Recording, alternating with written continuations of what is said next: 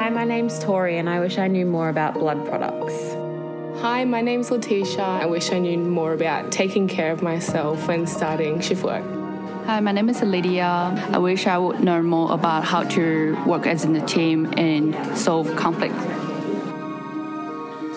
Hello, welcome to Five Things, the nursing podcast from the Royal Brisbane and Women's Hospital. My name is Liz Crowe. I'm Jesse Spur, and this is a podcast by, for, and with the amazing nurses and health professionals in our corner of the world. We hope to connect with a global community as we move from surviving to thriving. Welcome to Five Things.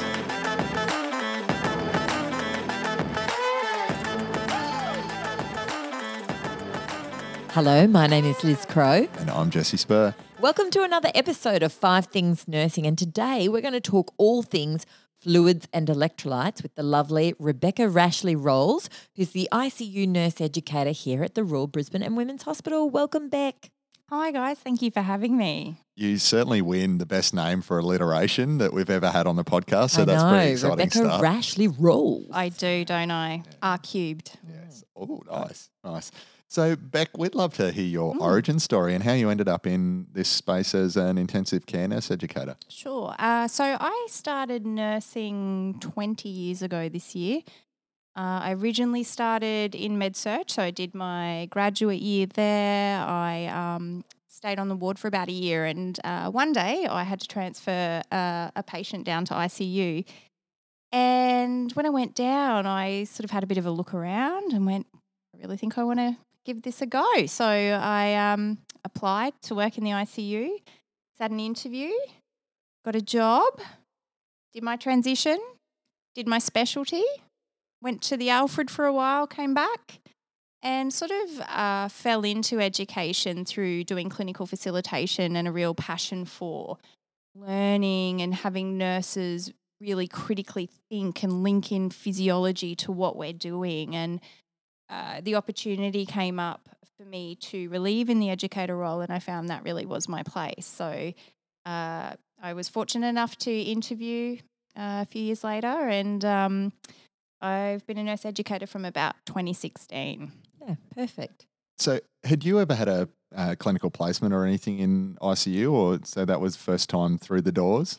Yeah, no, I'd never had a placement, and so I'd heard about I C U and – you know, through life maybe just had a little bit of an idea, but it was when I took the patient down uh, following a medical emergency that I really got a first-hand view of what I C U involved and um, and the environment. And I was quite taken back, and I could see that it was a really dynamic area even in the first few, you know, five minutes that I was there, and it just fascinated me and I wanted to give it a go. Okay, terrific. So we're going to jump straight into this to learn about fluids and electrolytes. And I would like to say over the course of my I C U career, I've picked up a lot of, you know, medical terms and understanding, and I'm very good at diagnosing babies like in my head. But fluids and electrolytes is something that still kind of evades me. So I'm looking forward to this. So your number one point is what I wanted to ask. Why are they so important? Yeah, so fluids and electrolytes are fundamental to our body's working essentially. So forty percent of our total body weight is made up of intracellular fluid. So that's super important. And as I said earlier, I'm really passionate about nurses understanding physiology and putting theory to practice. So I don't mind like to sort of talk a little bit about some physiology relating to cells and how fluid and electrolyte moves. Sounds good. Love that. That's one of the benefits about having that one patient focus is you can actually become a bedside physiologist. You can. And so basically, um, so that fluid that's sitting in our cells, known as cytosol, sits in uh, the cytoplasm of the cell. So if you go back to Bioscience one, first lecture, I remember picture of a cell up on the um, lecture board. And so first thing you would have seen is a cell with a nucleus and its organelles around. Um, it had this sort of funny outer thing and the fluid sort of all sits in the middle there. So within that fluid, it is highly, highly rich in things like sodium, potassium, chloride, bicarb.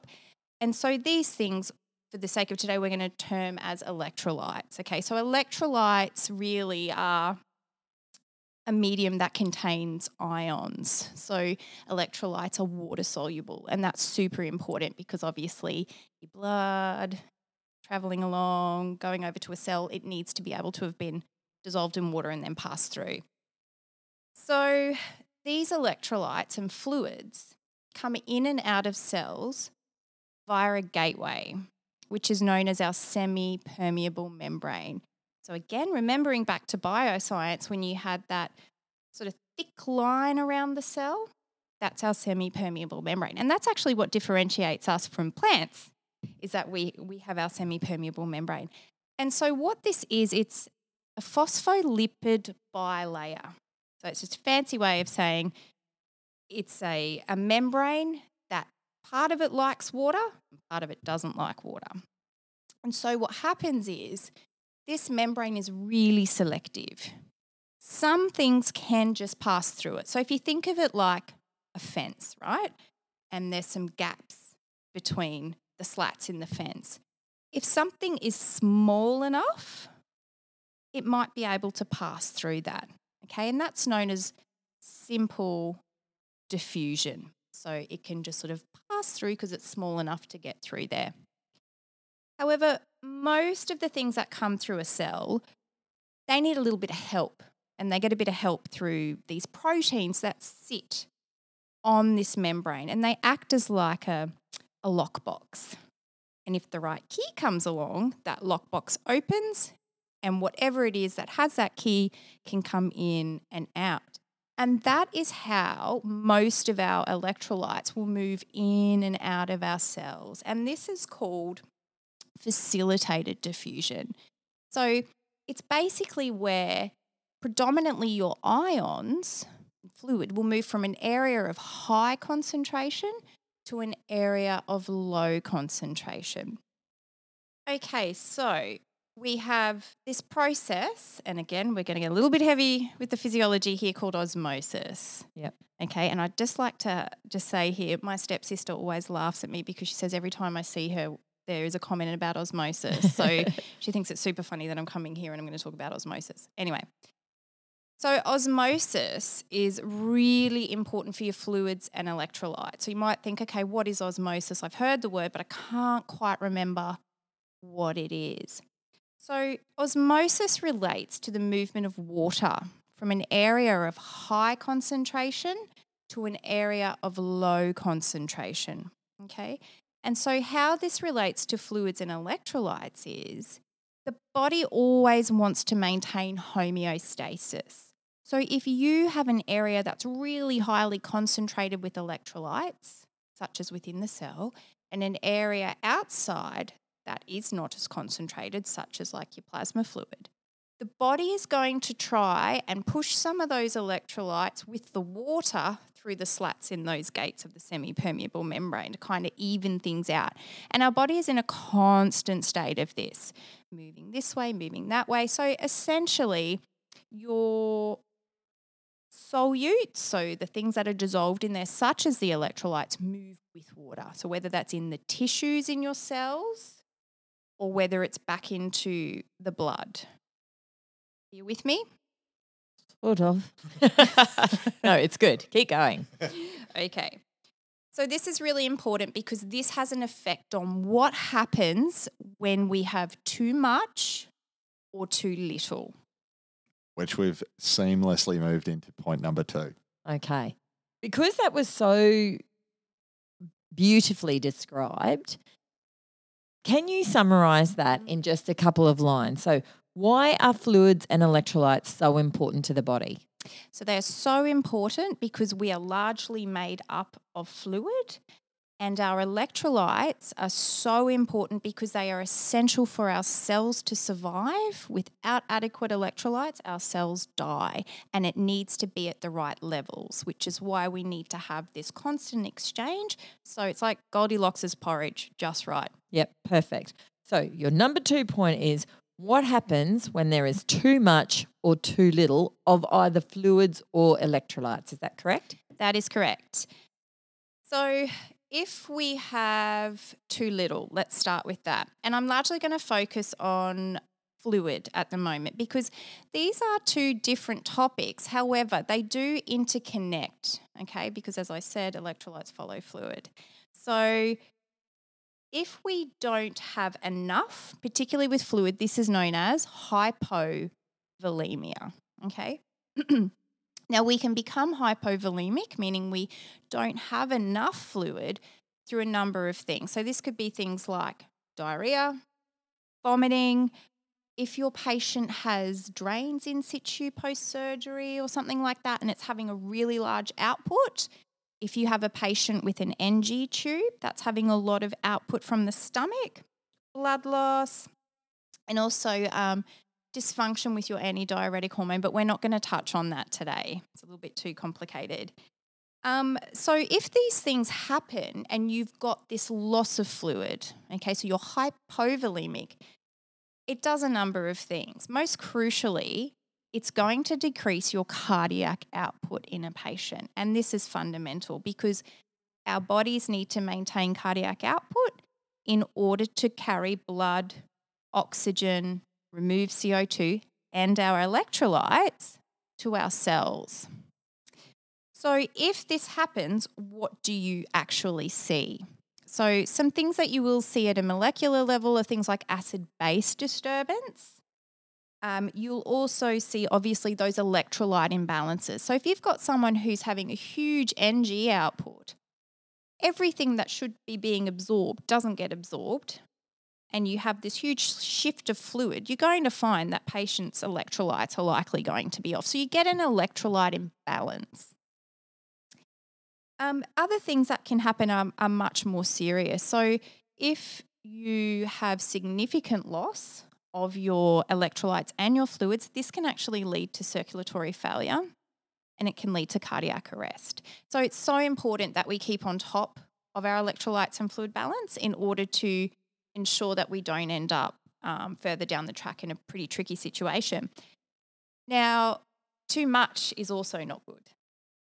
So if you have too much, you think about if you have too much fluid, if your patient is overloaded, what does this mean? Well, it usually means that fluid moves into the tissues too much. Mm. And then we end up having complications because there's fluid where it shouldn't be.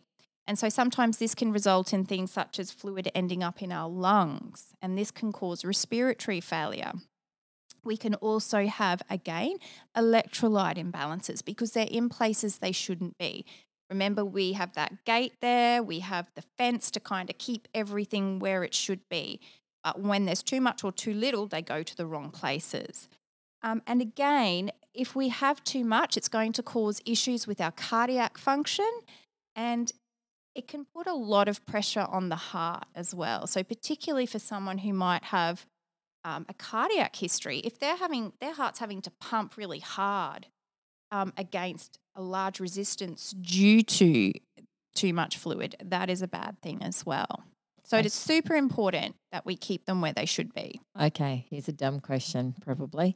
So obviously this is why fluids and electrolytes are often an important part of a resuscitation. Absolutely. I'm imagining. Is that only the case when you've got too little? Like, would you only use fluids and electrolytes when it's too little, or because you can be fluid overloaded but still lacking electrolytes, lacking what you actually need, that you could still have like some resuscitation with fluids even when on someone who has too much? Yeah, so uh, another thing with fluid is that sometimes it doesn't stay in the intravascular space. So although your patient may be largely fluid overloaded, so what I mean by that is they've got really swollen extremities um, and you can see edema, they're actually intravascularly dry. So that cellular water is in the tissues. It's not where it should be in the yeah, circulating right. blood volume.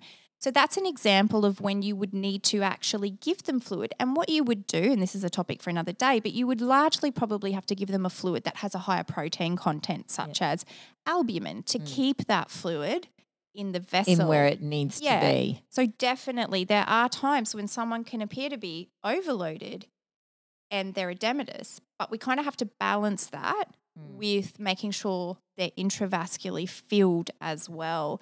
And look, sometimes even though, you know, we may have too much fluid, remembering solutes go, electrolytes go, sometimes where fluid goes. Yeah. So your levels could be askew because it's in the wrong place. Mm. So I think that all comes back to thinking about hypovolemia, and then you've got, so it's worth probably defining this. You've got absolute hypovolemia where there's loss. Everything else is maintained. The blood vessels aren't dilated. Um, there's not third spacing. There's not that leakiness of the fluid going into other tissues. Mm. There's just has been a gross fluid loss from your circulation. Then you've got that complex one that you're talking about, which is relative hypovolemia, where there's there's the right or normal amount of fluid, but the blood vessels have dilated. So actually that's a middle one. And then you've got this mixed hypovolemia where you've got actually too much fluid potentially, but it's actually moved out of the blood vessels into other spaces. So there's different types of hypovolemia, but when we talk about hypovolemia, it means there's not enough fluid in the vascular spaces. Okay. And that's what that's going to affect. Vascular spaces. That's going to affect cardiac output. Everyone write that down. Yeah. Yes. Which is why, as a single point in time to assess someone's fluid status, it's very, very, very hard. Yeah, it is. And look, disease process affects that as well. So what Jessie was talking about in relation to, you know, hypovolemia being at different points, things like sepsis, or if you have a patient who's really burnt, those sorts of things are going to influence where fluid goes based on the disease process. All right. So let's, your next point is let's talk about the two big ones when it comes to fluids and electrolytes. The first is sodium and the second is potassium. Why? Yes. So these particular things are electrolytes, and I wanted to talk about them because they can have quite a dramatic effect, and they're usually the things that you'll be monitoring most closely in your patients. But remembering, guys, there are a heap of electrolytes out there. There's no way we could cover all of them today. And everyone that works in I C U has their favourite. They do. And they're all different. Yes, mine's actually calcium. But anyway. Oh, I'm a calcium fan. Yeah, it's very important. That's a whole I other podcast. I don't have a favourite electrolyte. and, and phosphate. Phosphate's the forgotten one that can yes. really mess things up. Yes. Very exciting. Again, another another Another podcast. day. Another mm. day. Back in your box, Jessie. All right, let's go back. We're going to talk about the two big ones, which are sodium and potassium. Yeah. So firstly, sodium. So a normal sodium is one thirty-five to one forty-five millimoles per litre, and it plays an integral role in our bodies in relation to nerve conduction, uh, muscle tissue, intravascular volume, um, readings on your E C G, acid-base balance, and other electrolytes. So other electrolytes, particularly potassium, are influenced by sodium. So sodium is regulated in our bodies via the hormone aldosterone, okay, and that is secreted by the adrenal cortex in our kidneys. And what happens is the kidneys will decide whether they reabsorb sodium to keep sodium in the body or excrete it out in our urine. So it's really important to have an understanding of how it's metabolized and excreted in our bodies. So what can cause a low level of sodium and what can cause a high level of sodium? So let's start with a low level. This is known as hypo natremia. So basically means that it's too much water, okay? We're dilutional. And things that can affect that are renal failure. So for instance, when I was talking just before about how aldosterone regulates our sodium, and that's done in the kidneys, obviously if your patient's kidneys are not functioning properly, we could have a bit of an issue there. Um, chronic heart failure and liver failure can also influence this, okay? We can also end up with a lower sodium due to in excess of water. And what I mean by this is if someone has diarrhea, vomiting, um, large nasogastric aspirates, as Jessie said before, third spacing where you've got that abnormal movement of fluid, the sodium's going to follow. So there are lots of reasons we can have a lower sodium. What you will see in your patients, so the things you want to look out for are things like muscle cramps and weakness, headache, nausea, confusion, and at the later stage, seizure, respiratory depression and coma. Now, if we have too much, this is also an issue, and this is known as hypernatremia. So largely dehydration can cause this, okay? So pure water loss due to sweat, burns, G I T losses. So again, um, you know, the loss through um, vomiting and becoming dehydrated. I know it. You can be hyponatremic as well, but it's depending on the process and what your fluid balance was kind of doing at the time. Um, you can also cause hypernatremia by excessive sodium intake, and that's where it's really important to know what fluids is my patient on. So most of the time we'll run people on zero point nine percent sodium chloride. The reason for this is this is what our cellular makeup really is. You know, it's the it's the proportion that is most replicate of our cytosol. So if you have a patient who is like hypernatremic, so they've got too much salt for whatever reason, we really need to think about, okay, what fluids have we got going? Do we need to talk to the doctors or a senior member of the nursing team to look at changing that so that we can sort of help maintain an equilibrium? So the problem with high sodium, your patients will get tachycardic. Okay, they're also dehydrated. They'll get tachycardic through that. Um, they'll be thirsty. You know, their mucous membranes might be a bit dry, cool extremities. Again, muscle weakness, lethargy, confusion, seizures and coma later on. Mm. Now, sodium is a little bit more forgiving. Okay, so if you have a level that is like a little bit low of one thirty-five or a bit higher, your body tends to be able to cope with that a bit better. It's when you're sort of at those extreme ends, okay? But as nurses, we really need to keep on top of what's going on, what our trends are with this electrolyte to make sure we don't get to that endpoint. The next electrolyte I'm going to talk about, however, is not so forgiving, and it is really important that you keep it in a solid range. So that is potassium. So a normal potassium level is about three point five to four point five millimoles per litre. It is the chief intracellular cation, and it is essential for neurological function, musculoskeletal function, smooth muscle and your heart. So what I mean by intracellular cation, it's just it's an ion that has a positive charge, okay? So imbalances in potassium can be life-threatening. And it can be life-threatening quite quickly. Potassium is also regulated in the body via your kidneys. So it's reabsorbed back into the blood and secreted into the urine. Okay, so it's the kidneys play a vital role for that as well. If you have poor blood flow to your kidneys, that's also going to affect your body's capacity to clear it. Acid-base disturbances, which we won't go into too much, but if you have someone who has an like a an acidosis, that actually causes potassium to shift outside of the cell. So there's this exchange that occurs. So it's it's really important to get onto this really quickly. So we can have what's called hyperkalemia or hypokalemia. So this time I flipped it. So if it's too high, this is called hyperkalemia. So it is too high, it is above the four point five.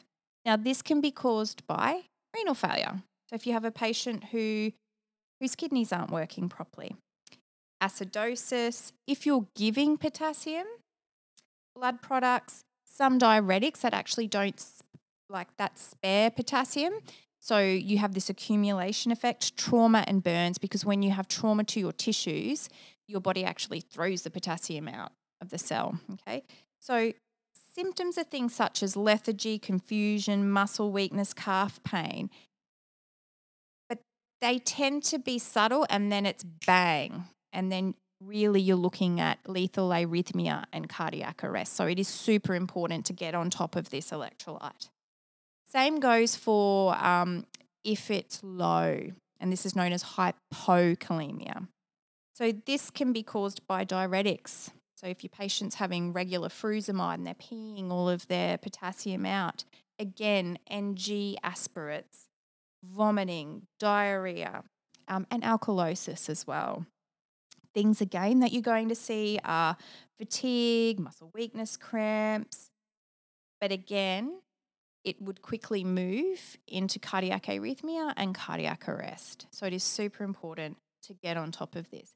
One thing I'd really like to concentrate on just quickly is when you're giving fluids, if you have potassium in those I V fluids, it is so important to make sure you understand your hospital's policy pertaining to the administration of potassium and fluids, and and stick to that, because if you give it too rapidly at too high a concentration, you're going to run into trouble, and we really need to keep a close eye on these electrolytes by monitoring. We give very high doses in I C U that are not given out on the ward for the sheer reason that it needs very close observation. Yeah, so a patient who needs potassium, lots, lots of lots potassium of always comes into I C U on Pretty the whole, much. Don't they? Yes. Yeah. And I think it's that's a really important thing to flag as well. If you're you have a patient that is severely hyponatremic and they're trying to treat it on the ward and you're unable to keep up with it because of the inability to give a stronger potassium concentration, that really needs prompt escalation. So your tissue, your cannula's tissued, mm. so you can't can't give I V. Um, they can't take anything in um, orally, so they can't have like dissolvable uh, clorvescent potassium. That's an urgent, urgent thing to escalate, because it's not like, oh, we'll just wait till the cannula can get replaced type stuff, because you're already behind the eight ball because of the inability to give a, a higher concentration potassium. So that should be escalated. And the fastest way to measure sodium and potassium is a blood test? That is correct, yes. So taking some bloods. Uh, if it is an emergent issue, and let's say your patient is in a M E R T call, sometimes uh, the the team who comes might take what's called a blood gas. And so that is actually coming from the artery a lot of the time, can come from the vein as well. And then we can quickly whip that down to our machine in I C U or emergency and get those levels really quickly. But standardly, it would be in your bloods. Hmm. Perfect. All right. Lots of lots of learnings, lots of things that I think people probably would benefit from going back and having and listening to again. But your number four is around nursing assessment for fluids and electrolytes. How how do we do it, and you know what happens next? Lovely. So this is really where it all comes together. So having theory in your head is great, but you need to be able to utilise that theory to be able to assess your patient and get the correct treatment for them. So what I wanted to talk about now is actually how you assess for fluid and electrolyte imbalance and how you implement the nursing process to address this. The nursing process you all would have heard of, it seems quite theoretical, and it's that assess, plan, implement and evaluate. It is the one structure that really is fundamental for you to come out and nut down. So I always say to my new graduates and my new starters in I C U, if you carry this in your head, assess, find out what's wrong, get help, plan, what is my plan to deal with this problem, implement, I'm going to do what the plan says, and most importantly, evaluate. How am I going to know what I just did worked? And the acronym's A P I E, and I'm actually pretty hungry now and I can't stop thinking about a pie. Yum. Love a pie too. Okay, A P I E. All right, well, that's really an easy one to remember. Yeah, yep. And this can be applied to anything. So whether it's a topic of cardiovascular or neurological, fluid and electrolyte, this is a great process to have in your head. So what sort of comes with the assessment component? Well, the assessment component yes, it does involve a systematic assessment.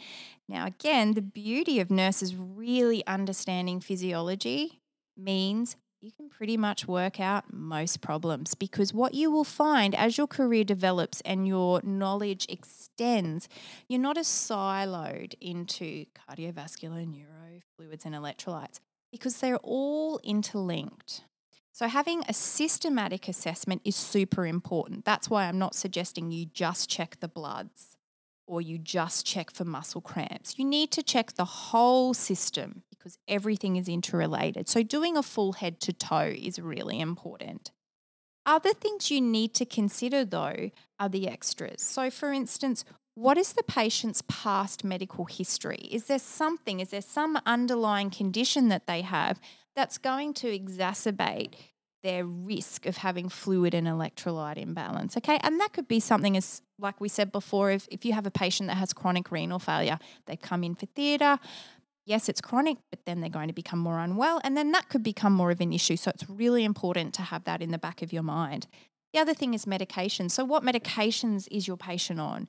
You know, have you got a patient who has congestive cardiac failure?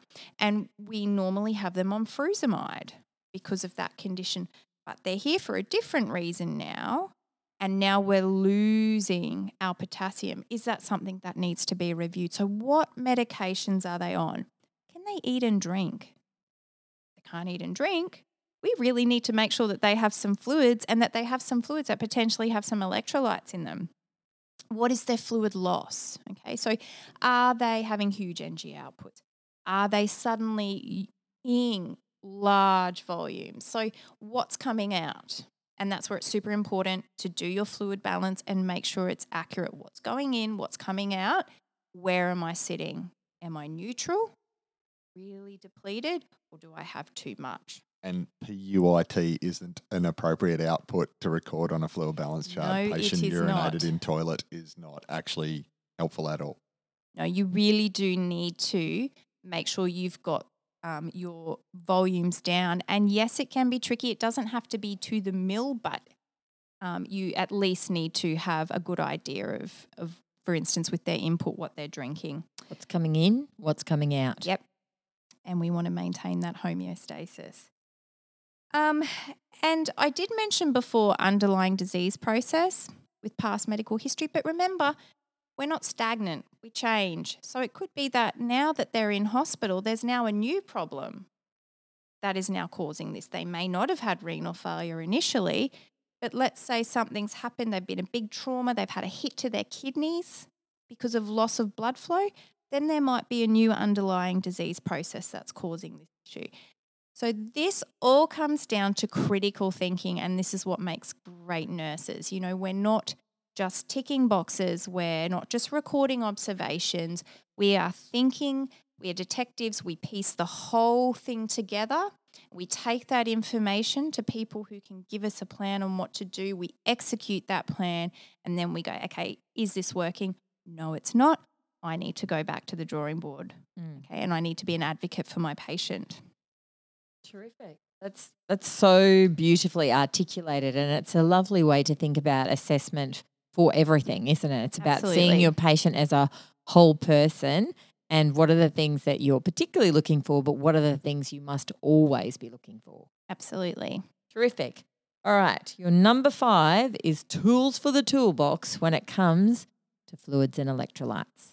Yes. So this is specifically for fluids and electrolytes, and I think it's really important to have a cognitive toolbox. You know, for those times when you're under pressure, you've got five, all patients, got so much on your mind, you need to be able to prioritise, and then you've got to think about what is it that I need to look for.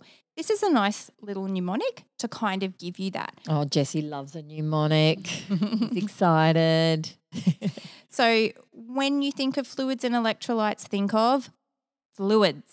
So that's the actual mnemonic. So the first one, F, think about their fluid and dietary requirements. So what we mean by this is, what diet are they having?